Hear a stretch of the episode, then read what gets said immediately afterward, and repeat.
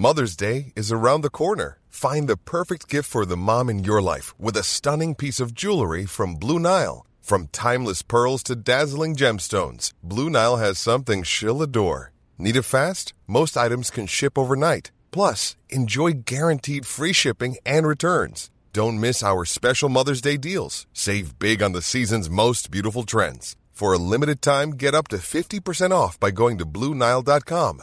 That's BlueNile.com.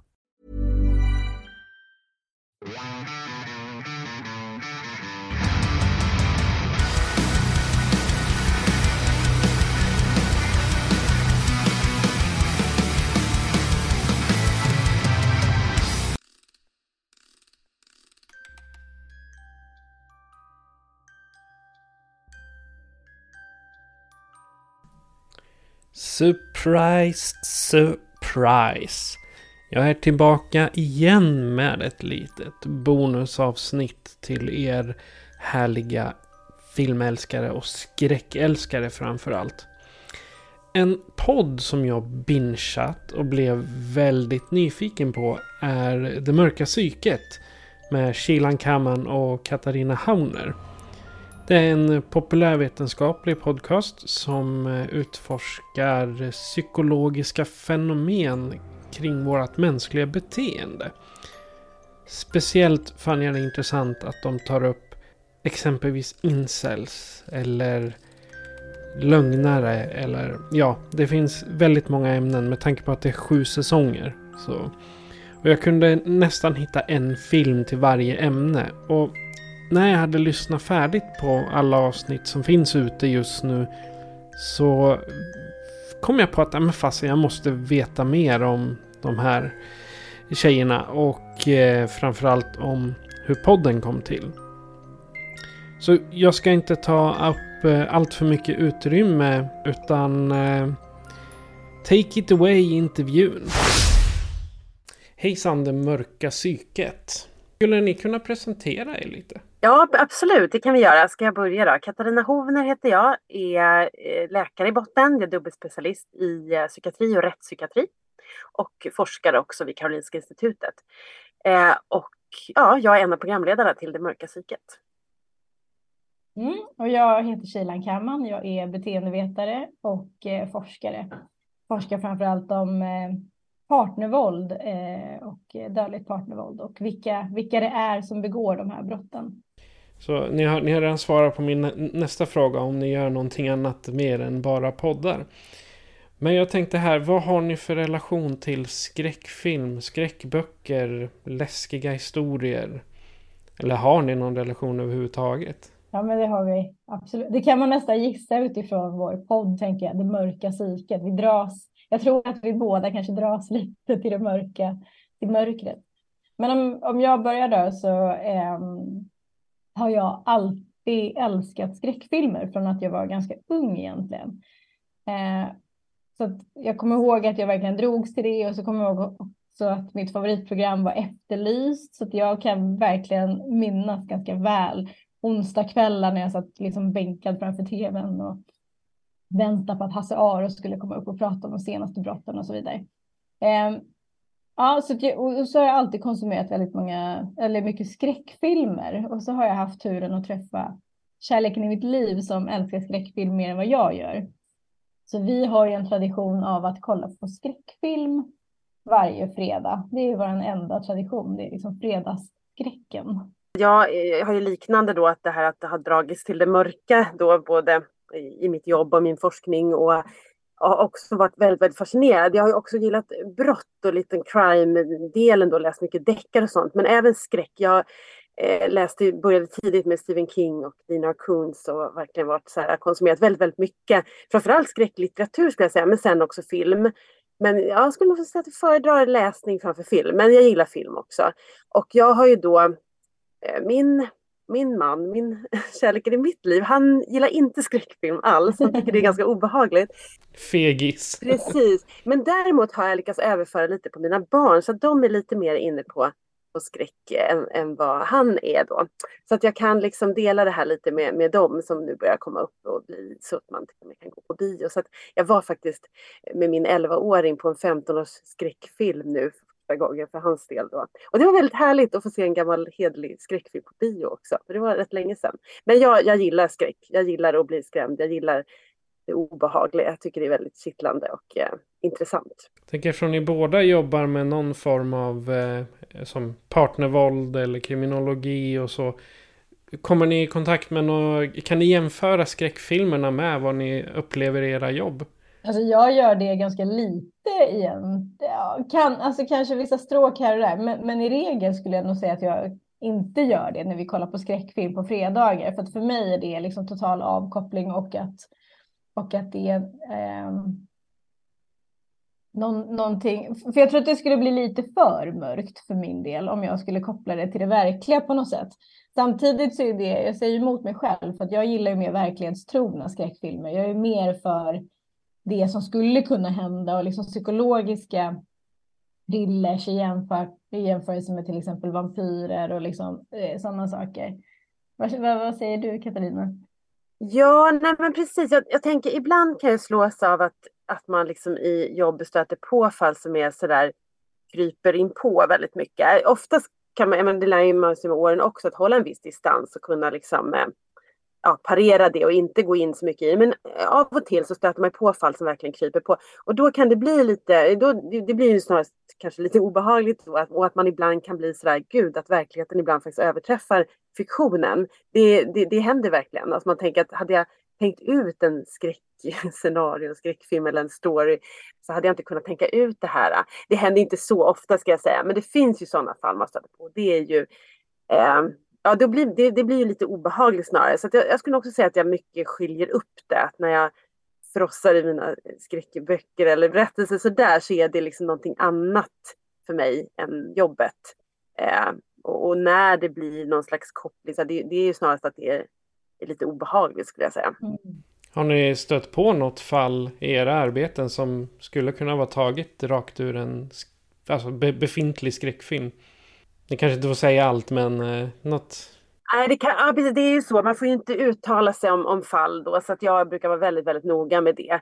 Eh, det enda man kan säga är väl att, som jag sa, det, av och till så stöter man på fall där man tänker, gud, det här är kanske nästan värre än om jag hade tänkt ut en skräcknovell. Men jag ska säga att det är ändå rätt ovanligt. Men det, det är klart att det har hänt. Men då vill jag veta lite om eh, podden. Hur kom ni på idén att starta just en så pass eh, bingevänlig. Hur kom ni på att starta det här? Ja, men jag, jag lyssnade ganska mycket på amerikanska poddar under en viss period. Eh, bland annat en som heter Invisiblia eh, som är en NPR-produktion som handlar om psykologiska fenomen också, eller psykologi. Eh, och en som heter Revisionist History med, en, eh, med Malcolm Gladwell. Och det jag slogs av var hur otroligt imponerande produktioner det var. Alltså de var så otroligt duktiga på att liksom paketera kunskap och liksom följa sin nyfikenhet och det var sån glädje i deras storytelling. Så, att, så då fastnade det lite hos mig och sen så fick jag grunna lite på det att vi, vi forskare har ju något som kallas för tredje uppgiften som handlar just om att tillgängliggöra forskning för den breda massan eller vi ska liksom kommunicera vår forskning. Precis som ni gör nu då? Ja, men precis. Det är en av våra uppdrag. Eh, eller ett av våra uppdrag. Så att vi gick grunna på det och så tänkte jag att ja, men, kanske, skulle, kanske skulle man liksom starta en podd, liksom. hur svårt kan det vara? Eh, och då tänkte jag att då måste jag ha en bra kumpan med mig som kompletterar mig och då frågade jag Katarina. Och det, och det är väldigt roligt med den här podden för att man får dels att, liksom, eh, att tillgängliggöra kunskap och forskning för den breda massan. Eh, men också att liksom lite få utlopp för sin kreativa ådra genom att liksom leka med, det är det som är så himla kul, att vi får leka med liksom paketeringen till hur ska vi paketera den här forskningen och kunskapen så att den blir både intressant och tillgänglig för den breda massan. Eh, så då frågade ja. jag Katarina och hon är ju, vi, vi funkar ju väldigt bra ihop så det är jag väldigt glad för.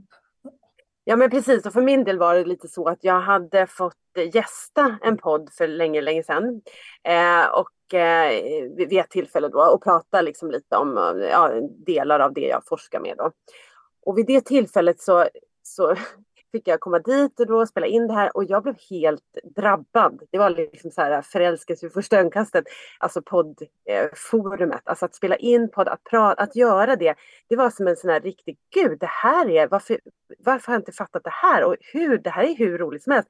Så jag gick nästan så här, blev lite knäpp av det där och började liksom mejla programledarna med nya idéer och tänkte jag kan ju komma tillbaka om ni... Alltså jag kan gärna liksom... Och försökte sådär sälja lite, lite nya då för att jag tyckte det här var så himla häftigt. Och sen var det kanske, jag kommer inte ihåg exakt, men om, det gick en tid efter, jag fick ju släppa det så småningom. Och då när Kilan kom och frågade mig, så att, du jag funderar på det här med att starta podd, så blev jag ju helt, ja, eld och lågor. Så.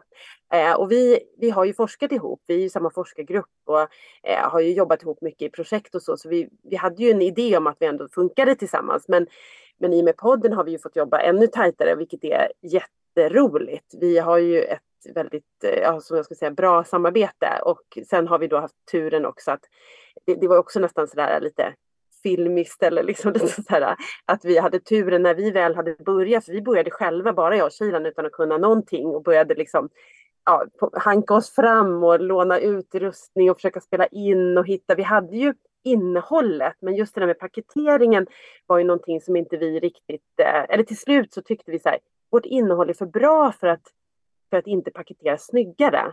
Och i den vevan så eh, stötte vi ihop med nästan också på något liksom slumpartat vis liksom, via en, en kollega till mig som hade en granne som skulle starta upp en produktionsbyrå och då eh, behövde de liksom innehåll och vi behövde paketeringen och så möttes vi och där har det liksom fortsatt och det har varit mm. jätte jätteroligt verkligen. Ni, ni, får göra reklam för dem. Vi har P-Novel Studio då, de startade liksom, de var ju i startgroparna då när, när vi kom till dem och så pratade vi ihop oss och så blev det så att, att eh, de två, som grundarna och jag och Kilan, vi, vi har ju liksom podden ihop alla fyra. Jag och Kilan står ju mycket för innehållet och de står för produktionen, men också att de gör ju mycket story av storyarbete. Vi har ju en, en story i varje avsnitt då, så att vi står ju mer för faktan och innehållet och, och hitta gäster och sköter själva in, alltså, ja, pratet och eh, läsa på research och sånt medan de mycket tar ansvar för det här med storyn och får den då paketeringen plus själva ljudklippning och sådana saker. Eran, eh, era program, har jag tolkat det rätt då om att de är typ baserade på eran forskning? Nej, jag skulle säga inte, inte bara vår, alltså ja, de är baserade på, de är alltid liksom förankrade i forskning och vetenskap. Men sen i våra forsknings, specifika forskningsområden är ju liksom smalare. Vi försöker ju utnyttja vårt liksom, nätverk kring att, att känna många andra som forskar eller kunna ta kontakt med andra som, som forskar andra områden. Så vi försöker ha en expertgäst i varje avsnitt som kan just sitt område.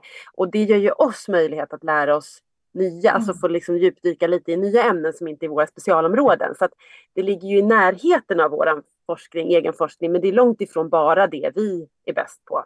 Eh, när ni planerar avsnitten, hur eh, skulle ni säga att ni arbetar?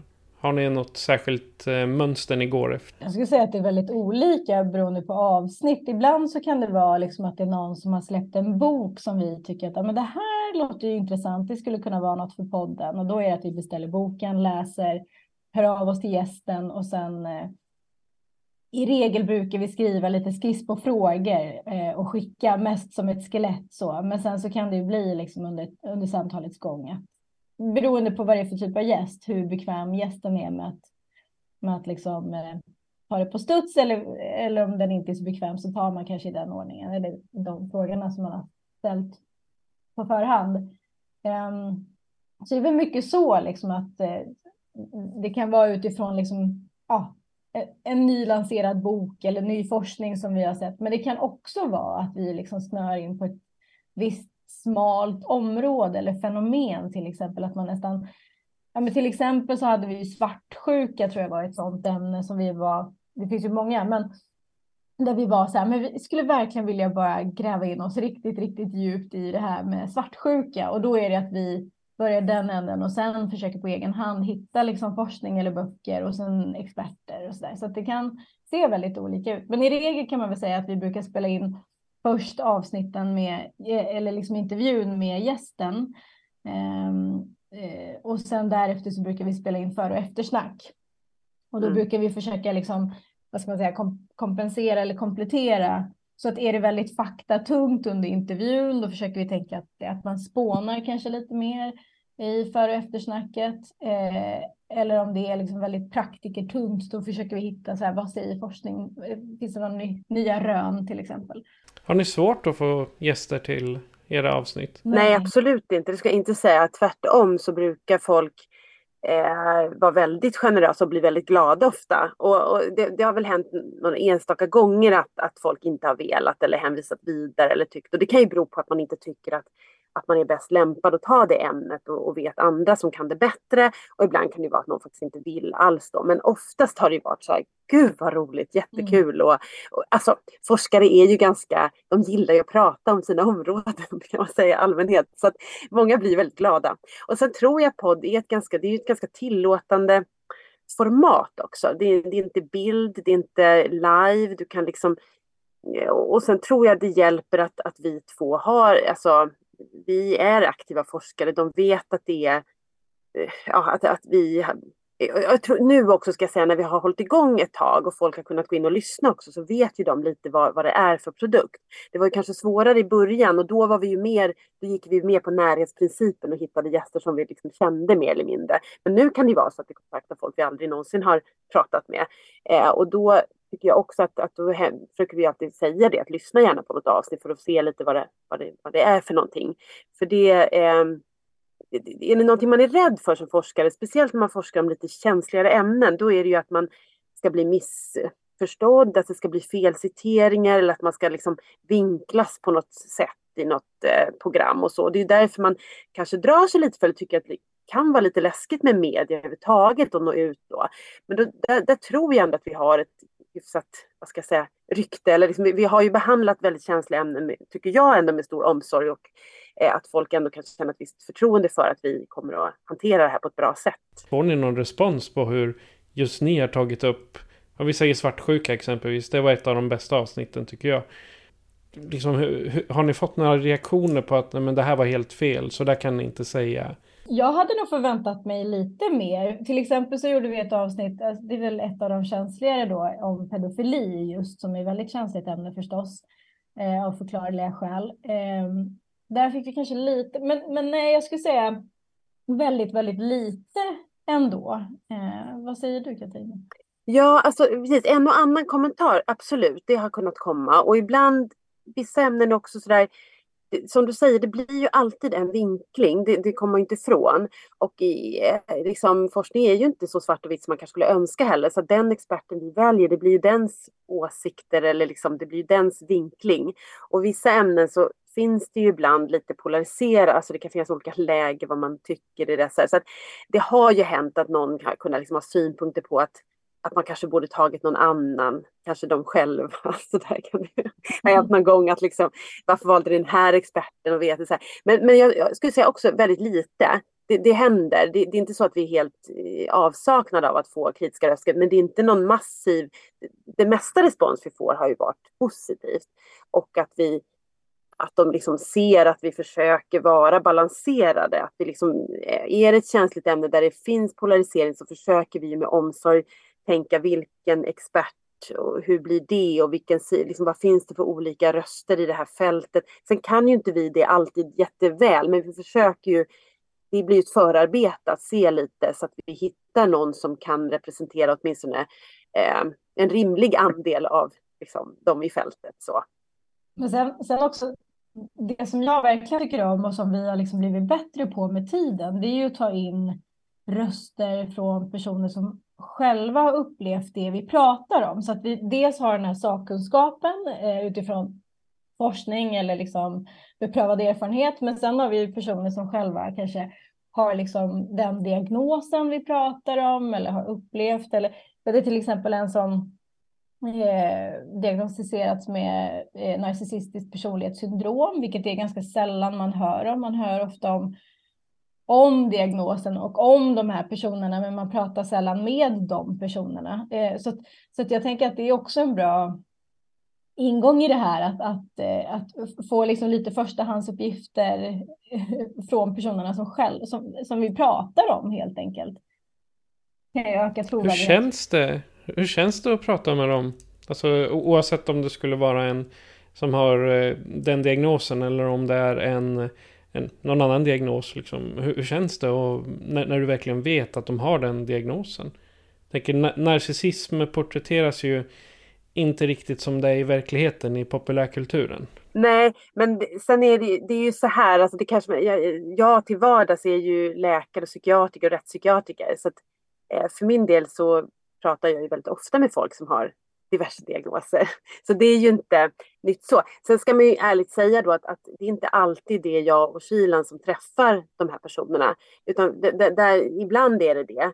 Ibland är det vi som för den intervjun, men ibland är det så att, att personerna pratar med någon av producenterna eh, och, och berättar sin historia där. Så det har sett lite olika ut faktiskt. För att det viktiga där är ju inte mötet med oss, utan det viktiga där är deras story, deras berättelse. Så då kan vi ha förberett frågor som sen eh, de får ja, eh, ställas och, och, berätta och spela in. Då. Så att de delarna är ju mera, eh, ja, det ska ju vara en, en, illustration till det vi har pratat om faktamässigt och här får man se liksom bilden av det, alltså, ja, ja, men som en illustration till det hela helt enkelt.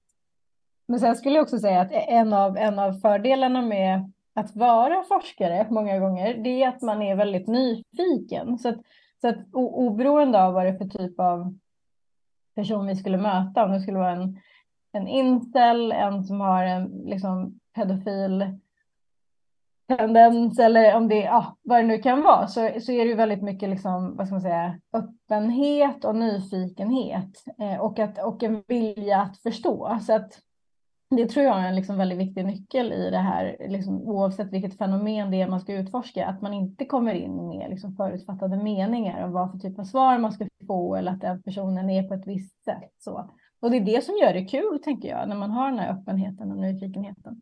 Man blir ju ganska överraskad många gånger.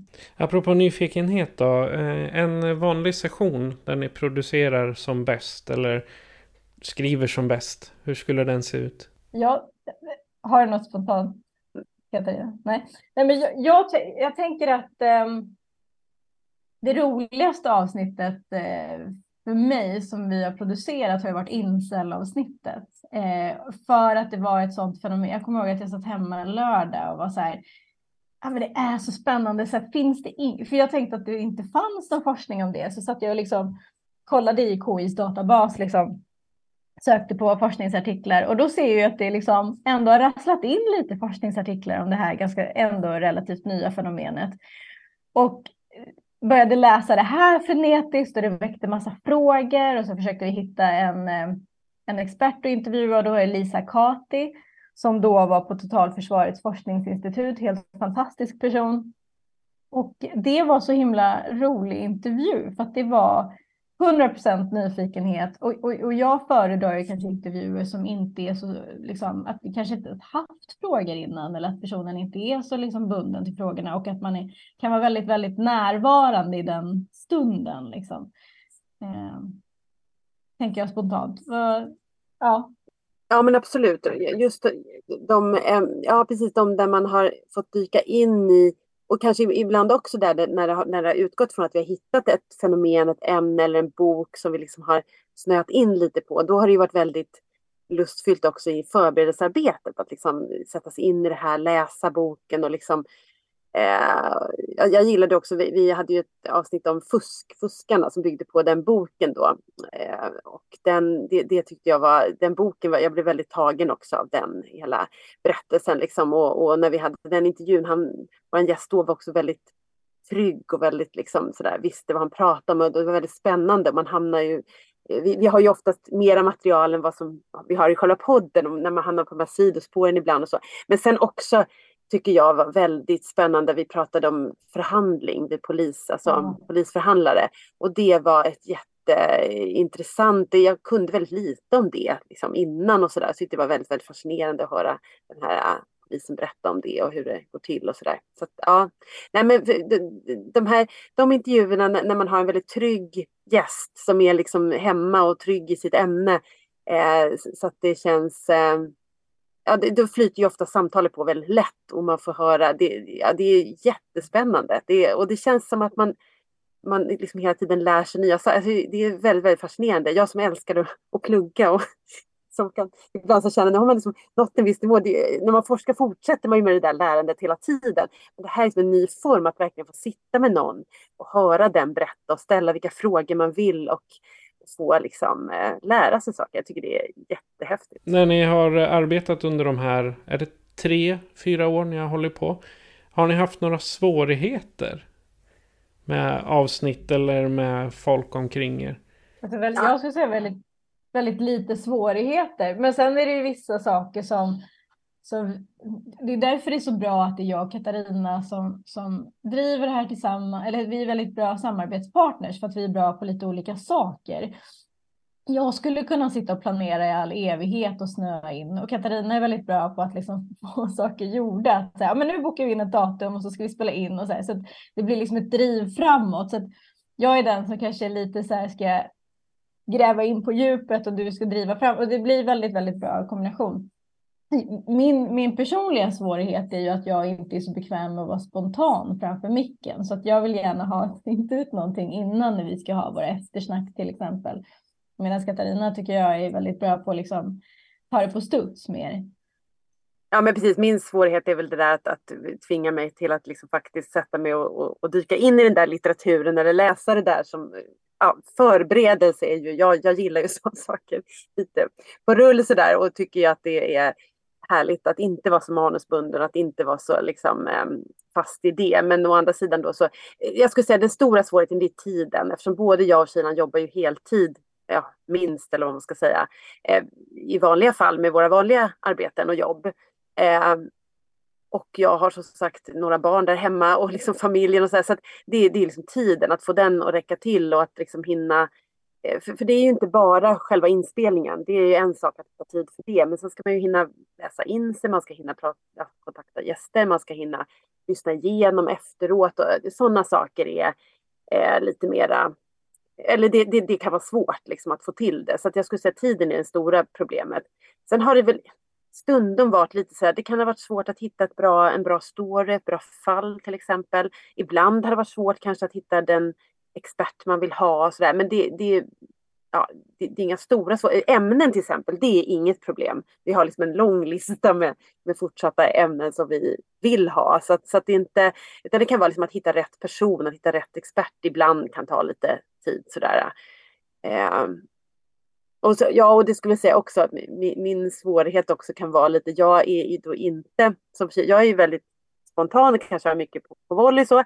Men det jag har svårt för det är mer det här tänka ut, vara den där superkreativa som så här, här skulle man kunna ha liksom visioner. Jag har väldigt svårt att, eh, att se, jag, jag kan liksom inte, i början när vi satt innan vi hade Novel Studio bakom oss, liksom, när vi satt själva och skulle tänka ut, då hade jag väldigt svårt liksom att att få till det där, där är ju Kila mycket bättre på att se så här, men här skulle man kunna ha liksom idéer kring hur man kan ändra liksom, här stoppar vi in det, här gör vi det, eller, eller ha sådana smarta grejer till före och eftersnack. Att jag tänkte att vi kopplar det till det här, så kan jag bli alldeles överraskad. Jag kan komma på sånt i stunden, men jag kan liksom aldrig tänka ut någonting i förväg. Vilket är ert favoritavsnitt? Jag gissar att ni har varsitt. Det är ju så svårt, det är så himla svårt att välja. Och, nej, men grejen är den att vi har ju, ja, att bara välja ett känns liksom helt omöjligt. Vi är ju båda väldigt förtjusta i incelavsnittet. Ja. Det, det, var liksom, det, det, var så, det var så mycket som klaffade. Det var ett ämne som vi båda tror jag kunde väldigt lite om innan och kände att vi kunde väldigt mycket mer om efter. Och det är alltid härligt. Plus att det var eh, Lisa, vår gäst, var ju liksom superhärlig måste man säga. Verkligen. Och, vi, och jag kommer ihåg att jag satt och läste in med de här forumen och snöade in och läste vad Incels faktiskt skrev och så. Så det var verkligen en helt ny värld. Och det blev ett väldigt bra avsnitt. Och, och lite, vi var ganska tidiga med det avsnittet, så det var lite nytt fortfarande då. Så att eh, jag, jag skulle, spontant så tänker jag dels på incels avsnittet, incels och kvinnohat på nätet heter det. Eh, men även, eh, det finns ju hur många som helst, men om man bara tänk, tänker på det som är top of mind då, eh, skuldbeläggande av offret tyckte jag också var ett jättebra avsnitt där vi har Sara Landström med oss från Göteborgs universitet. Som också är jätte, jättebra. Ja, i seriemördarfilmer så är det ju, men, Jack the Ripper, han var ju den, typ den första nerskrivna incellen skulle jag vilja kalla det. Som han var seriemördare som bara mördade kvinnor på grund av sitt hat mot prostituerade. Så mm. jag, jag, kunde liksom hitta skräckfilmer på nästan varje avsnitt som ni har gjort nu. Det är intressant. Ja. ja. Men då kommer vi in på film. För i, i vanlig ordning så brukar vi ha minst en film var som vi har sett eller anses behöver uppmärksammas. Så jag tänkte, ni kan väl få välja varsin som ni tycker vi ska uppmärksamma. Ja, ja men jag börjar då. Eh, jag vet inte om jag tycker att den borde uppmärksammas, men, men jag tyckte att den frågan var väldigt rolig att få och lite svår, liksom, för att vilka parametrar ska man tänka utifrån? Liksom. Men jag har en, en eh, skräckfilm som jag såg ganska nyligen, som jag tycker är värd att se, som heter Speak No Evil. Är det något ni har sett? Nej? Nej, det är tyst. Ja, nej. Eh, nej, men, och, det, och den är väldigt intressant, för då handlar det om ett eh, danskt par som träffar ett holländskt par när de är på semester någonstans eh, utomlands. Och de klickar ganska bra och så vidare. Och de har barn, eh, ett varsitt barn i, i samma ålder. Och, så här. och eh, sen så får de ett litet vykort hem, det här danska paret från det holländska paret som liksom skriver att så här, men det var så trevligt sist, ni kanske vill komma ner till Holland och eh, besöka oss vilket de gör. Och det som är så himla bra med den här filmen, det är just eh, den sätter fingret på människors oerhörda vilja att inte skapa dålig stämning.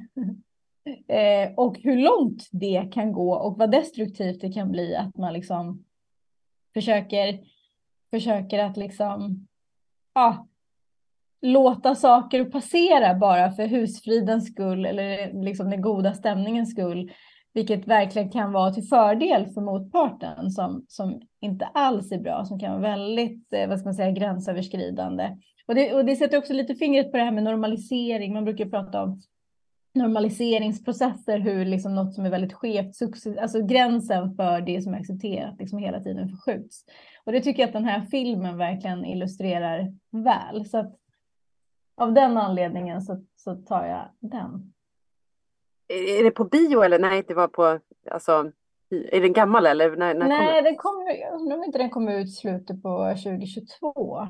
Jo, slutet på 2022. Alltså jag, grejen är, jag tittar ju så lite på film nu. Jag tittar ju väldigt mycket på tv, så, alltså tv-serier och sånt. Um, så att uh, jag, jag tyckte det var så svårt, för det var så länge sedan och just skräckfilmer var så länge sedan jag tittade på eftersom jag naturliga skäl har lite svårt att få till det här hemma då med rena skräckfilmer. En ehm, skräckserie då? Det finns skräckserie ju kan man få ta. Ja, men precis. Alltså dels så, men jag vet inte, jag tycker också de här psykologiska dramerna alltså, det, det är väldigt spännande. Jag kan säga att en, en av de senaste vi såg som jag och då min äldste son övertygade min man om att nej, men det här är inte skräck, det här är bara en spännande serie.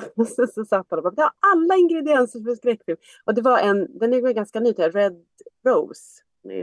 Red Red Rose, eller Red Rose heter den. Om eh, ungdomar, det är lite så här ungdomsaktig då, men eh, den har mycket ingredienser jag gillar. Det är liksom så här skoluniformer, det är unga personer, det är så här eh, universitets eller college. Liksom. Den är i, i England tror jag. Men det handlar om att de eh, laddar ner någon sån här app då som börjar liksom, det, liksom, det, det, det liksom första scenen är någon kvinna som, en ung tjej då, som tar livet av sig och så kommer det in eh, hela den här att det är en app då som styr, alltså det, ja, så det, den har mycket klassiska skräckfilmsgrejer och den påminner väldigt mycket om den här, vi hade ju faktiskt ett avsnitt, apropå skräck, hade vi ett avsnitt där vi bjöd in, eh, vad heter han, Jack? Eh, Jack Werner? Ja, just. ja men ja, precis, precis, precis, där vi pratar om det här eh, creepy, alltså creepypasta eller creepy Säger man så? Hur var det nu? Sa man creepypasta? Ja, just det. Eh, och det, den här, då läste vi på, det var ju också väldigt spännande sida nu när jag tänker efter. Jag hade liksom glömt av det lite, men där vi läste om de här eh, skräck, eh, alltså de här apparna som man sa drev folk, de här utmaningarna och, ja. och, och olika liksom som kan styra. Och, och, den här eh, serien anspelar mycket på det. Den, I slutändan var det kanske lite, men, men, den var väldigt dramatisk och väldigt, eh, den hade mycket skräckteman i sig och sen det här att det är ungdomar, att det är det här med nät, den här appen, det kändes väldigt liksom, det känns mycket som en creepypasta helt enkelt. Så den tyckte jag ändå var, ja men det var, det var rätt spännande. Det, som, som vanligt tycker jag, det är väldigt svårt det här att hålla hela vägen. Alltså i slutet blev jag väldigt ofta besviken. Men den, den höll i alla fall fram till kanske något av de näst sista avsnittet eller något. Så ja, det, den skulle jag vilja ändå säga någonting om. Det låter ju som en eh, serie som är högst aktuell nu. Jag menar med TikTok, Facebook, alla dessa challenges som kommer upp. Jag tänker på att apropå att hon tog liv av sig där, den här eh, dumma saken de har fått Eh, för sig här, att man ska lägga sig på ett järnvägsspår. Jag kom direkt att tänka, tänka på det. Ja, ja nej, men absolut. Nej, men det, det, den, den anspelar väldigt mycket på det. De, de här, och det var ju mycket när, när vi läste på till det avsnittet. Då, då läste vi mycket kring de här eh, ja, det, var ju, det pratades ju mycket om att det var liksom si och så många som hade tagit livet av sig. Och så, så, när man började undersöka lite mer faktiskt, försökte läsa på om det kring vad, vad kunde man egentligen koppla till de här apparna och inte så var det. Men, men jag tycker det, det var väldigt intressant med för där, det var ju också som en genre som man liksom inte, alltså man, barn och ungdomar idag Alltså det är helt andra utmaningar när jag växte upp. Det går liksom inte att jämföra och det där är det är väldigt spännande och intressant och det är svårt också kan jag känna som förälder hur man ska hantera det. Någonting som man själv inte riktigt kan relatera till. När, när jag var tonåring så, så hade vi inga mobiltelefoner, de fanns liksom inte. Och det är, det, det blir ju också då extra utmanande förstås att förstå det. Eh, mm. och, det och det är väldigt triggande det här med att, att appar, för man kan ju ibland känna det att de liksom tar över och liksom de tänker själva till slut och nu med AI bottar och chattbottar som ska liksom, eh, ja, jag vet inte, min man är väldigt inne på någon sån här, jag kommer inte ens ihåg vad den heter för jag är så ointresserad av det egentligen, men han berättar om det, man liksom skriver en instruktion och den kan liksom slänga ut en massa saker och den bara gör grejer. Det är ju väldigt obehagligt. Eh, ja, mm. helt enkelt. OpenAI tror jag sidan heter. Vet eh, lärare som har fått problem med att elever skriver hela uppsatsen med hjälp av den.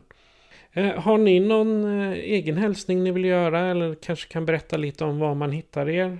Era sociala mediekanaler? Ja, alltså vår podd finns ju där poddar finns. Eh, och vi släpper snart en kommande säsong. Vilken säsong? Är det sjunde säsongen? Katarina? Ja, ja precis. Det är det. Säsong sju kommer alldeles snart publiceras eh, och finns där poddar finns som sagt. Och sen så har vi en, en Instagram som heter Mörka psyket. Eller morka utan öra. Ja, precis. Eh, så att, eh, gå gärna in och lyssna på de här avsnitten som vi har pratat om och på alla avsnitt. Som sagt, jag, jag gillade det där du sa binge-vänlig podd. Jag, jag tyckte det, det slog an något hos mig. Jag eh, tycker själv att det är väldigt härligt med sådana man bara kan gå rakt in och bara fortsätta lyssna. Och, och har man inte hittat podden är det ju fantastiskt för då har man ju sex säsonger som man liksom har kvar av härligt lyssnande. Så det blir vi väldigt glada. Men eh, Kilan och Katarina, jag tackar så jättemycket för att ni ville komma till Skräckfilmscirkeln och prata om era erfarenheter om er själva och om eh, podden Det mörka psyket. Och på hemsidan skräckfilmscirkeln.com där hittar du länkar och mer information om dagens poddavsnitt. Vi är tillbaka om en vecka då ska vi prata hajfilm igen. Musiken i det här avsnittet kommer från Vivek Abhishek, Psy Music och Belsemora. Jag heter Patrik. Du har lyssnat på Skräckfilmscirkeln. Adjö på er.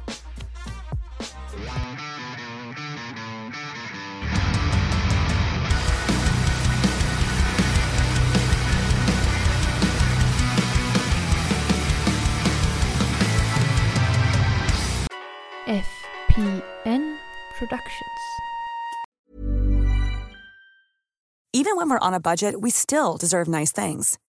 Quince is a place to scoop up stunning high end goods for 50 to 80% less than similar brands. They have buttery soft cashmere sweaters starting at $50, luxurious Italian leather bags, and so much more. Plus, Quince only works with factories that use safe, ethical, and responsible manufacturing. Get the high-end goods you'll love without the high price tag with Quince. Go to quince.com slash style for free shipping and 365-day returns.